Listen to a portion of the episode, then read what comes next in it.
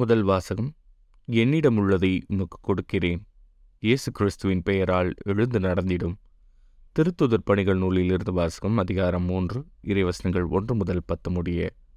ஒரு நாள் இறைவேண்டல் செய்யும் நேரமாகிய பிற்பகல் மூன்று மணிக்கு பேதருவும் யோவானும் கோவிலுக்குச் சென்றனர்.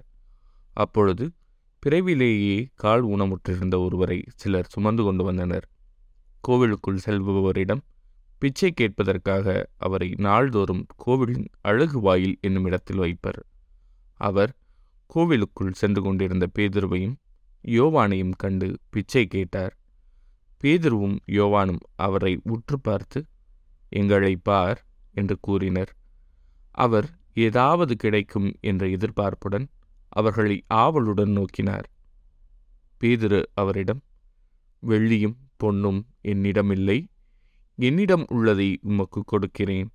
நாசிரியத்து இயேசு கிறிஸ்துவின் பெயரால் எழுந்து நடந்திடும் என்று கூறி அவரது வழக்கையை பற்றி பிடித்து தூக்கிவிட்டார். உடனே அவரது காலடிகளும் கணுக்கால்களும் வலுவடைந்தன. அவர் குதித்தெழுந்து நடக்கத் தொடங்கினார். துள்ளி நடந்து கடவுளை போற்றியவாறே அவர்களோடு கோவிலுக்குள் சென்றார். அவர் நடப்பதையும் கடவுளை போற்றுவதையும் மக்கள் அனைவரும் கண்டனர். அவர்கள் எல்லாரும் கோவிலின் அழகு வாயில் அருகே பிச்சை கேட்டுக்கொண்டிருந்தவர் இவரே என்று அறிந்து கொண்டனர். நடந்ததை பார்த்து திகைப்பு மிகுந்தவராய் மெய்மறந்து நின்றனர். இது ஆண்டவரின் அருள்வாக்கு. இறைவா உமக்கு நன்றி.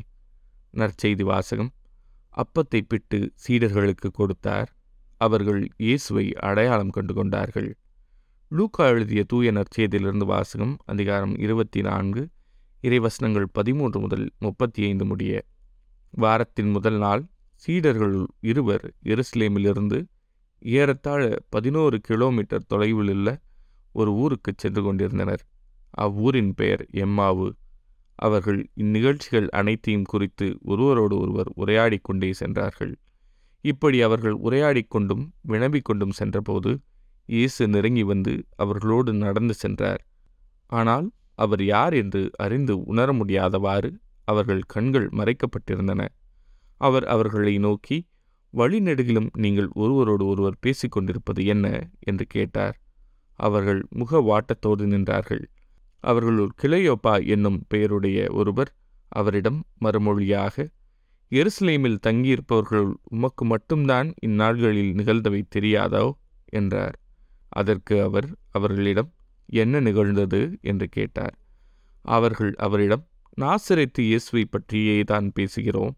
அவர் கடவுளுக்கும் மக்கள் எல்லாருக்கும் முன்பாக சொல்லிலும் செயலிலும் வல்ல இறைவாக்கினராக திகழ்ந்தார். அவர் இஸ்ரேலை மீட்கப் போகிறார் என்று நாங்கள் எதிர்பார்த்திருந்தோம். ஆனால் தலைமை குருக்களும் ஆட்சியாளர்களும் அவருக்கு மரண தண்டனை விதித்து சிலுவையில் அறைந்தார்கள். இவையெல்லாம் நிகழ்ந்து இன்றோடு மூன்று நாள்கள் ஆகின்றன. ஆனால் இன்று எங்களைச் சேர்ந்த பெண்களுள் சிலர் எங்களை மழைப்புக்குள்ளாக்கினர்.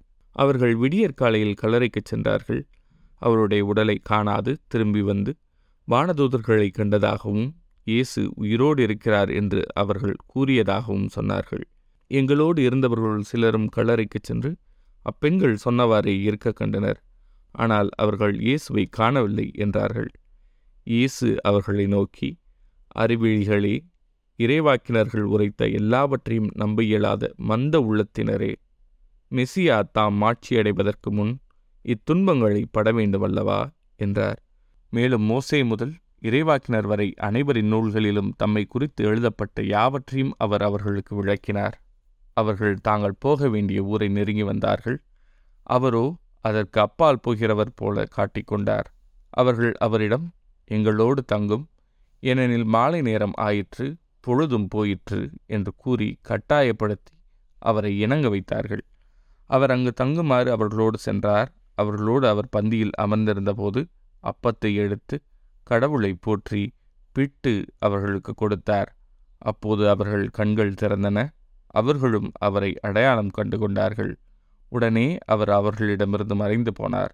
அப்போது அவர்கள் ஒருவரை ஒருவர் நோக்கி வழியிலேயே அவர் நம்மோடு பேசி மறைநூலை விளக்கும்போது நம் உள்ளம் பற்றி எரியவில்லையா? என்று பேசிக்கொண்டார்கள் அந்நேரமே அவர்கள் புறப்பட்டு எருசலேமுக்கு திரும்பி போனார்கள். அங்கே பதினொருவரும் அவர்களோடு இருந்தவர்களும் குழுமி இருக்க கண்டார்கள். அங்கிருந்தவர்கள் ஆண்டவர் உண்மையாகவே உயிருடன் எழுப்பப்பட்டார்.